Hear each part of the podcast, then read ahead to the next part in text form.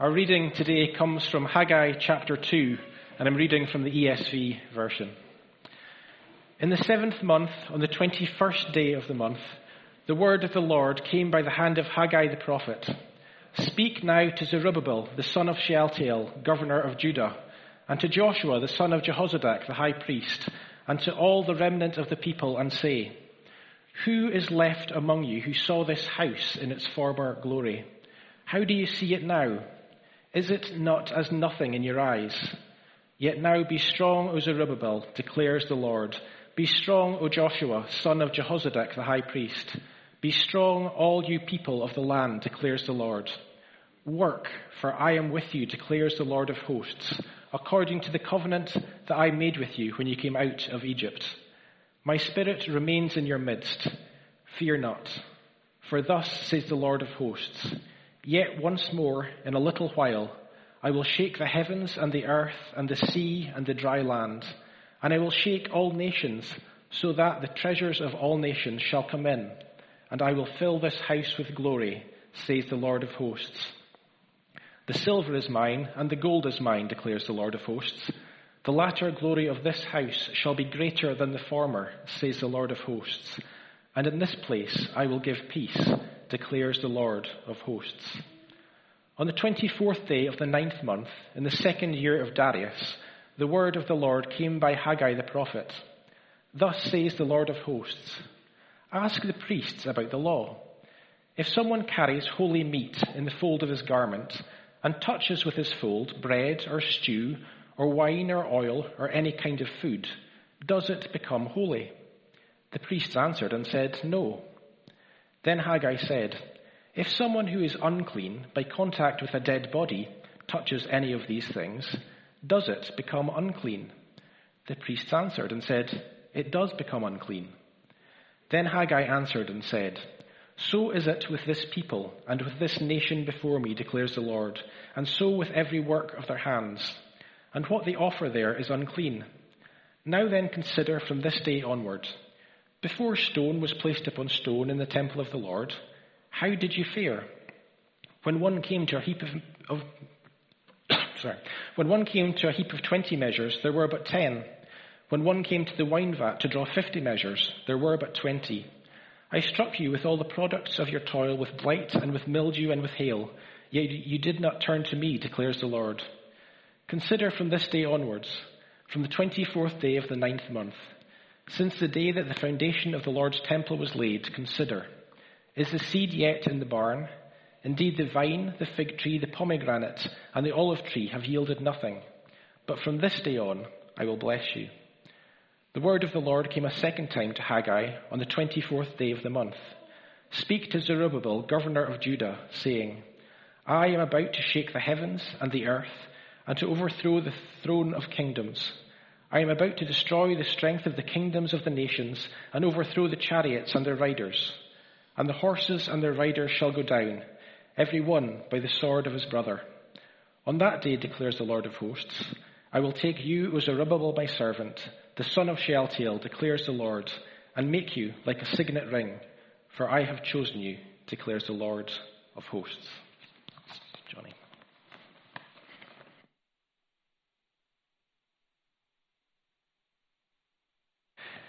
Well, good morning, everyone.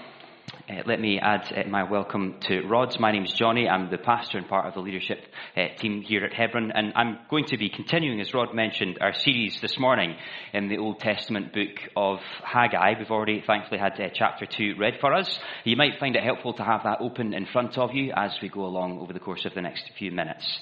But before we come to think about it together, uh, let me pray uh, and ask for God's help as we do that. Let's pray together. Our God and Father, we pray along with the psalmist this morning that over the coming few minutes, the words of my mouth and the meditations, the reflections of all of our hearts would be pleasing to you, O Lord, our rock and our Redeemer. We ask it in Jesus' name. Amen. Well, uh, I'd like to begin this morning by introducing you to three people. Uh, their names are Lizzie, and Josh and Debbie. And they each have quite a lot in common with one another. They're all clear and committed Christians. And they're all actively involved in their own local churches. And alongside that, they're all keen evangelists. They're regularly involved in having conversations about Jesus with folks um, who they know don't know Jesus yet. Uh, but although they're all similarly committed to serving Jesus, they all face slightly different issues that impact them as they go about doing that. Uh, for Lizzie, the issue is discouragement. She works really hard to tell people about Jesus. But as committed as she is, well, she never really seems to make much headway. No one seems to be all that interested in hearing what it is that she has to say. And so when she's honest with herself, she sometimes wonders whether it's really worth keeping going, keeping trying, or whether she should throw in the towel. Eh, that's Lizzie. Then uh, there's Josh. Things aren't exactly rosy for him either. His problem isn't with the work itself, uh, but with what motivates him to work. See, Josh is acutely aware of his own imperfection, his own sinfulness. He knows that even as a Christian, he often lets God down by how he behaves and how he thinks. And so as he approaches telling people about Jesus, he, he treats it as kind of a, a, spiritual debt repayment plan, if you like. He's paying his debt back to God, one act of service or one conversation about Jesus at a time. That's Josh. And lastly, Debbie. Uh, Debbie faces discouragement too, a bit like Lizzie. But it isn't because the work she's doing looks pretty weak. It's that as she works, she's being opposed. She tried inviting some colleagues to a, Christmas carol service at our church last year, and ever since then, they've been treating her as an outsider, as a bit of a religious nut.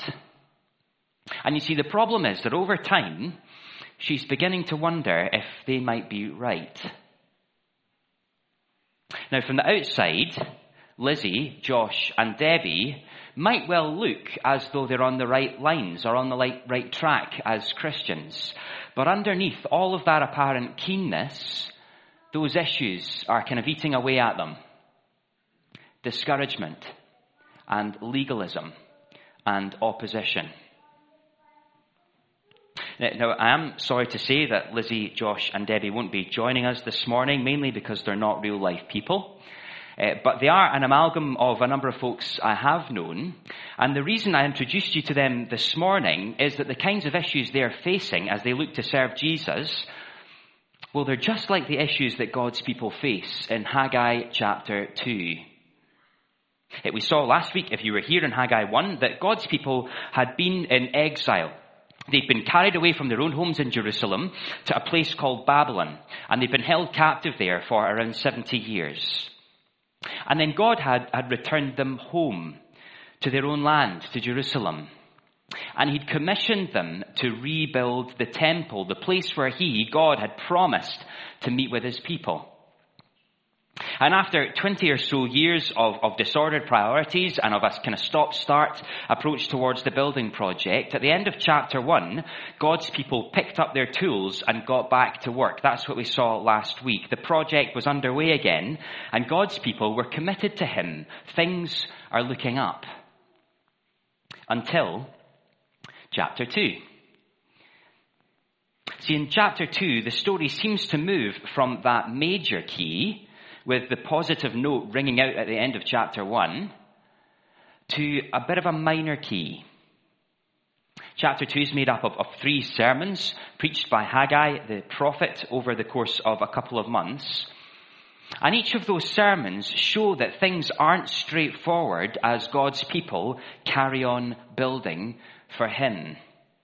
And in fact, show that their experience is much like that of Lizzie of Josh and of Debbie. And we'll begin thinking about the first of those issues now. We'll do that under our first heading. Wonderful. The danger of discouragement. Just look with me at chapter 2 and verse 3. God addresses his people and he says this Who is left among you who saw this house, that's the temple, in its former glory? How do you see it now? is it not, as nothing in your eyes? See, the rebuilding work on the temple has begun. Eh, but among the people who've returned to Jerusalem are some folks who are presumably advancing in years who can remember seeing the temple before it was destroyed. And compared to that original, well, this rebuild looks pretty underwhelming. Now, when you read that, you might be tempted to think that the problem in Haggai 2 is nostalgia. I've uh, read a number of commentators this past week who, who, suggest exactly that. The application they make is that older Christians shouldn't discourage younger Christians by comparing the church or culture today with uh, the good old days, in other words. But that principle, whilst there might be some fairness in that generally, I don't think it actually gets to the heart of what's going on in Haggai chapter 2. Why? Well, because firstly, God doesn't try and convince these older saints to take their rose tinted specs off. Notice it's God Himself who points out the disparity between the original and the rebuild. So you see, the problem being addressed isn't nostalgia, because frankly, God Himself says the new temple actually doesn't look like it is as good as the old one. That's the first reason nostalgia isn't quite the right application. And secondly, it isn't quite the right application because it underplays quite how important the temple really was. We get a sense of that in verse 3. Who is left among you who saw this house in its former glory? Now, we use a phrase like that, the phrase eh, former glory, just to mean the good old days, don't we? We eh, might talk about a classic car or, or a grand old country manor being restored to their former glory. But you see, God means former glory quite literally. Because the temple was the place where God met with his people, where his glory was present among them. And so the reason for the discouragement in Haggai 2 isn't just the fear that the rebuild doesn't look quite as good as the original. It's that somehow God's glory might not be quite as present with his people in the rebuild as it was in the original. Discouragement has set in, and in Haggai 2, it threatens to derail the work. Now, I mentioned last week, if you were here, that as Christians today, temple building doesn't involve uh, bricks and mortar, but it does involve building God's church helping to grow the church numerically by telling people the good news of the Lord Jesus. Growing in depth by serving our brothers and sisters, speaking the truth in love to one another. And so it might be that as I described Lizzie to you a few minutes ago, well, perhaps you saw something of yourself in her. Maybe you're similarly discouraged in your work of temple building as a Christian.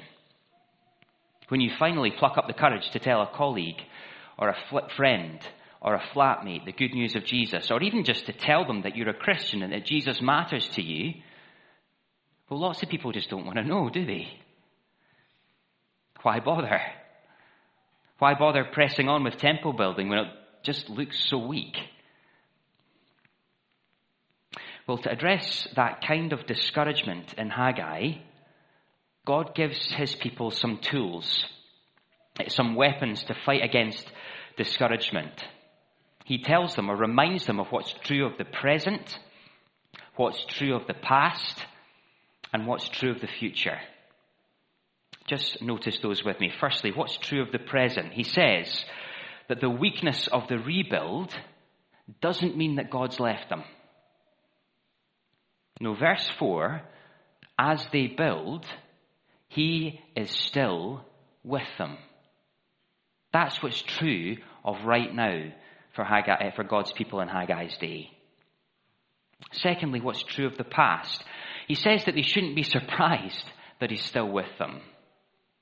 Because, verse 5, he made a covenant, a promise to be their God all those years ago when he rescued them from slavery in Egypt, and he is still faithful to that promise. So, what's true of the present, what's true of the past, and thirdly, in verses 6 and following, what's true of the future? He promises them that one day, well, he's going to make another house. A temple that's so amazing, so glorious, that it's going to leave even that original temple in the shade. Read with me again, verse 9. The latter glory of this house shall be greater than the former, says the Lord of hosts. So, says God to his people, don't think that the apparent weakness of what you're involved in right now means that I'm not interested anymore. And don't think that it's all for nothing. I am still with you, just as I promised I would be. And the future, your eternal future, is more glorious than you can possibly imagine. So keep building. And I just wonder if that might well be a word to us as a church family too. It might not always look like it as we run evangelistic events or, or, or, groups that don't always seem to have the impact we might hope or pray for. It might not always feel like it as conversation after conversation about Jesus in our office or the playground or in the communal kitchen and halls, they go by without ever seeming to bear the fruit that we're praying for. And yet God is still in the building project. We thought last week about Jesus' promise at the end of Matthew's gospel that as his people go and make disciples, as they tell people the good news of Jesus, he would be with them to the very end of the age. As we build, he is with us. And not only that, he promises a glorious future, a future where people from every tribe and language and people and nation will be gathered around the one on the throne, enjoying his glory forever. He's with us in the present and he guarantees us a wonderful, glorious future. So, Christian, keep building. Keep telling people about Jesus who don't know him yet. Keep speaking the truth in love to one another as a church family, growing each other as Christians here at Hebron. Work because he is with you. That's the first issue in Haggai chapter 2, the danger of discouragement. Yeah, but I wonder if you notice as we read through the chapter, the problems for God's people don't quite end there. And in fact, in verses 10 to 19, the problem well, it might be even more dangerous still, more insidious than anything we've seen so far in the book of Haggai. Let's think about that under our next heading. Verses 10 to 19. Thank you. The problem of spiritual pollution. Look with me at verses 11 and 12. It thus says the Lord of hosts, ask the priests about the law. If someone carries holy meat in the fold of his garment and touches with his fold bread or stew or wine or oil or any kind of food, does it, that's the food, become holy? The priests answered and said, No. Now, what on earth is going on there? You might be wondering. Well, when it came to temple worship, there were, there were certain items, certain objects that were set aside for God for use in worshipping Him. And those items were themselves treated as, as being ceremonially clean or holy. And so what God's asking the priests in Haggai's day is whether the kind of ceremonial cleanness, whether that kind of ceremonial cleanness is contagious. Whether something that's holy, when it touches something that isn't holy, well, does the unclean thing become clean? The answer comes back in Haggai 2. No, it doesn't. And then in verse 13, he flips that question on his head. Again, just look at that with me. Verse 13. Then Haggai said, If someone who is unclean by contact with a dead body touches any of these, does it become unclean? The priests answered and said, It does become unclean. See, just as there were holy objects set apart for God, well, there were others that were, were unclean, eh, that were unholy. And so the question in verse 13 is what happens when something that's unholy, that's, that's defiled or is desecrated touches something else? Does, does that other thing become defiled? And again, the answer comes back this time, yes. Now that might all sound a bit confusing to us. I wonder if an illustration it might help. Think for a moment about your physical health. If you go down to the local gym and uh, you, you hang around the cardio equipment or the weight section for a while, not actually doing any exercise yourself, just kind of hanging around while others use the equipment, will you, by doing that, eventually become healthier? Will you contract other people's health? of course you won't. You won't get any, any healthier at all. All you'll get probably is some funny looks uh, and perhaps someone to escort you out of the gym. Health isn't contagious. It isn't transferable like that. What about ill health? Sickness. Well, we didn't need a global pandemic to tell us that ill health can be contagious, did we? Send one toddler with a bit of a snotty nose into a nursery class and give it a day or two, and sure as guns, the rest of the class are going to be going home with exactly the same.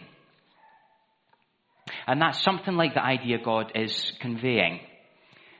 You see, holiness, like a clean bill of health, is not transferable. It doesn't stick. You can't kind of contract it by osmosis. You can't pick it up. But conversely, uncleanness or unholiness, in some ways like a common cold or a disease, it sticks. Now that might all sound a bit obscure, but God's using it to illustrate a point. And the point arrives like a freight train in verse 14. Then Haggai answered and said, So is it with this people and with this nation before me, declares the Lord. And so with every work of their hands. And what they offer there in the temple is unclean. See, God says that his people are unclean. No matter what they do, they can't make themselves clean. Uh, they won't become more holy. They won't kind of contract spiritual cleanness by doing good stuff. There's nothing they can do to make themselves right before God. And in fact, it gets actually worse than that because it isn't just that they can't do enough clean things to make themselves clean. No, it's that whatever they put their hands to, verse 14, even making offerings to please God, well, will they make those unclean? See, their attempt to make themselves right before God was, was like trying to clean a floor using a filthy mop. They might scrub harder and longer, and yet the more and more they try, the more unclean they get. All of which begs the question why? Why is their prognosis so bleak? I mean, yes, they'd been a bit lethargic in uh, building the temple in chapter 1, but but, but they're all getting back on board now. Things are back on track. Why is God being like this? Well, just look on to verse 17. God says this I struck you and all the products of your toil with blight and with mildew and with hail, yet you did not turn to me, declares the Lord. See, God's people had wandered away from him. And even though he'd sent them warnings, repeated warnings, well, they'd kept refusing to turn back. And so, no matter what they try and do now, no matter how hard they try to make it up for themselves, they just can't do it. And that wasn't just a problem for people in Haggai's day. It's consistent with the message of the whole Bible, in fact. Human beings, every single one of us, have rejected our God, have turned our backs on Him, and in fact, we do it every day. And no matter how hard we might try to get our act together, to clean ourselves up before Him, we just can't make it right. See, things are pretty bleak for God's people in Haggai, and they're pretty bleak for people today. Until something remarkable happens. Just notice how the sermon ends in verse 19. God says this, but from this day on, I will bless you. Where on earth did that come from? The people are unclean. Their works are unclean. They're in serious and unfixable trouble before God. And yet God ends with this promise of blessing. How's that possible? It doesn't make sense, does it? Well, you see, it isn't possible unless we understand one word, and that word is grace. See, God doesn't bless his people because they've paid off their moral and spiritual debt before him, because they never could. He blesses his people because he is gracious. Now, a few years ago, I was involved in uh, some events as part of a university Christian union, and there was a guy who came along to uh, a number of those events through the week, and we got chatting after one of them. He, he wasn't a, a Christian, he wasn't convinced about the Christian faith, or even that there was a God in, in kind of general terms. And yet, in his mind, behind everything he did, every action he made, was a set of invisible moral scales. That's how he described it. And he couldn't really explain why, but he kind of felt as though his guiding moral principle was to try and tilt those scales in his favor. To convince God, if he really did exist, or the universe, if God didn't exist, that the good stuff he did outweighed the bad stuff he'd done. And you see, that might be exactly how you live your life as a moral balancing act. Well, you see, if that is you, Haggai 2 gives you a bit of a problem, doesn't it? Because in Haggai 2, even the things that the people think are adding on to the good side of the scale are actually adding weight to the bad side. We cannot undo the trouble that we're in.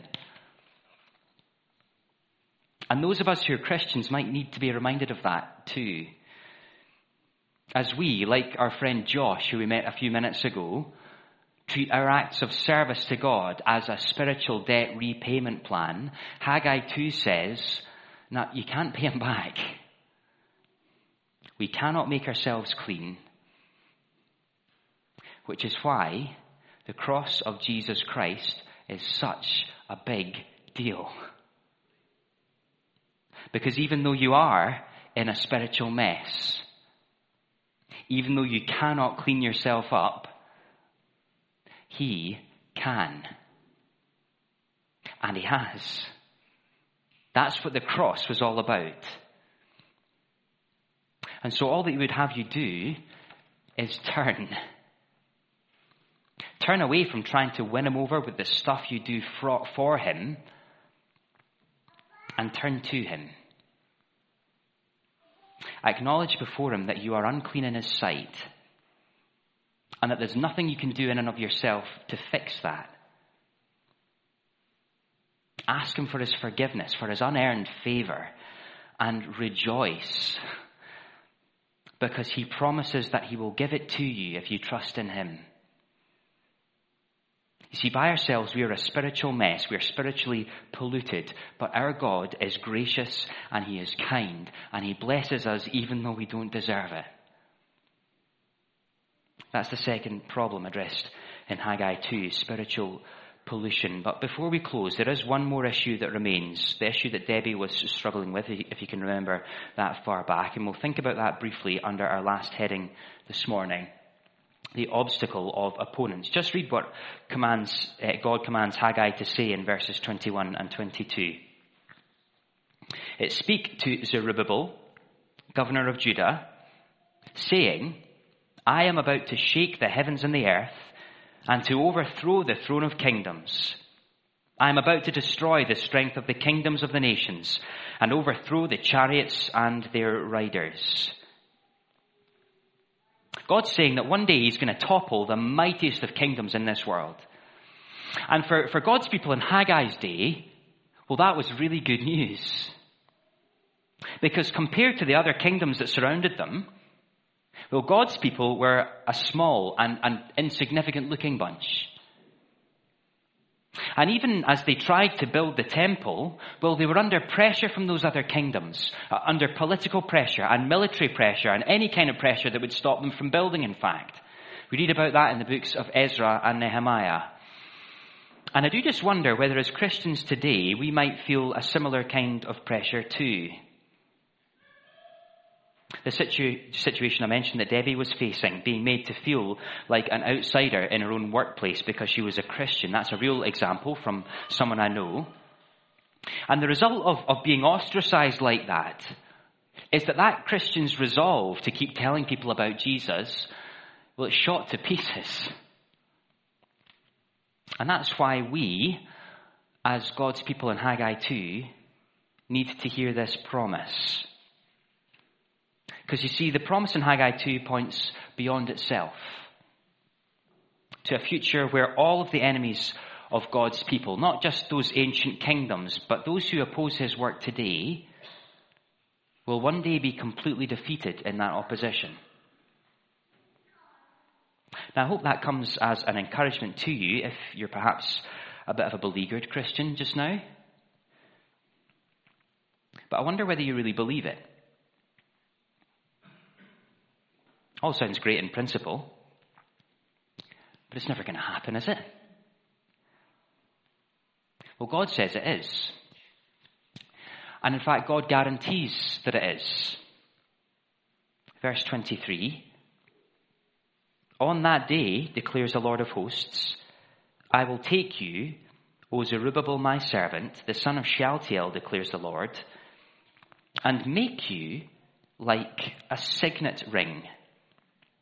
For I have chosen you, declares the Lord of hosts. God says that the governor of his people, a man called Zerubbabel, is going to be like a signet ring. Now, a signet ring acted like a kind of royal signature or like a seal. It was a guarantee that a king or a queen would keep their promise. So God's making a promise to his people and he's guaranteeing it. He's putting a signature on it.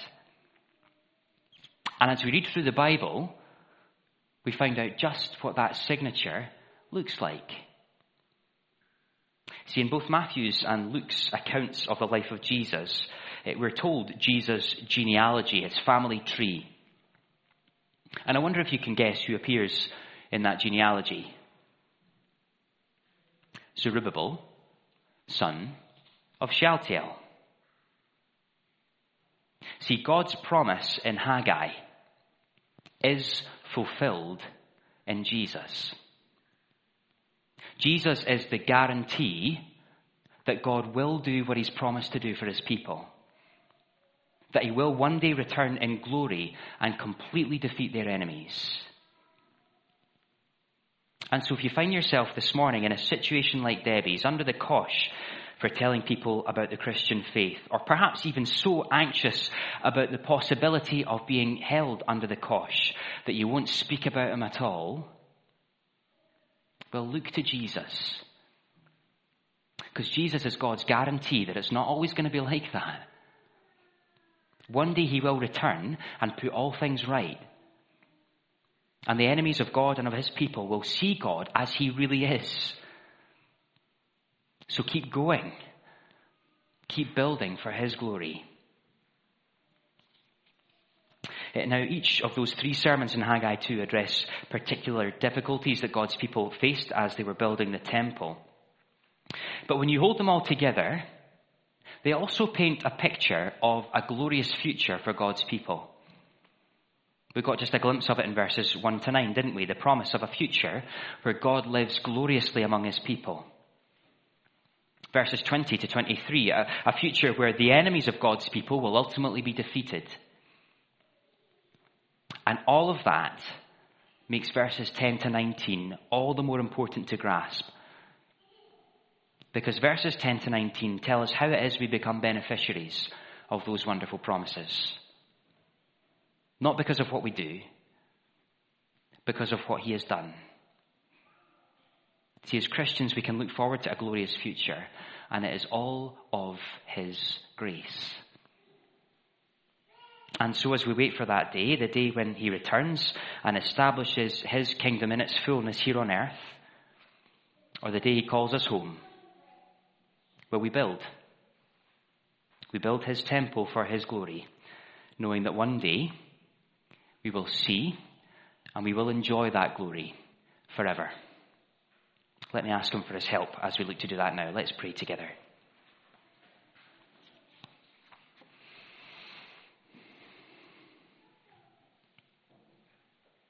Our God and Father, we come before you this morning and acknowledge that each one of us have rejected you,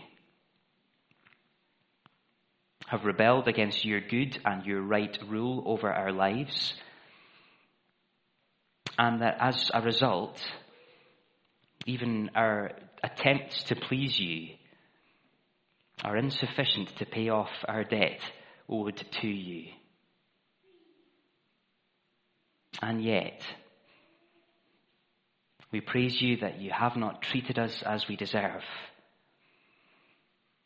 but that you sent your Son, the Lord Jesus, who lived a perfect life, died a criminal's death on the cross to rescue us, to welcome us into your kingdom.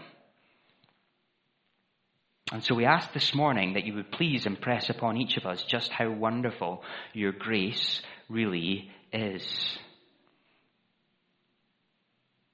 And for those of us who have tasted and experienced your grace towards us, even though our efforts to serve you might appear and might feel weak,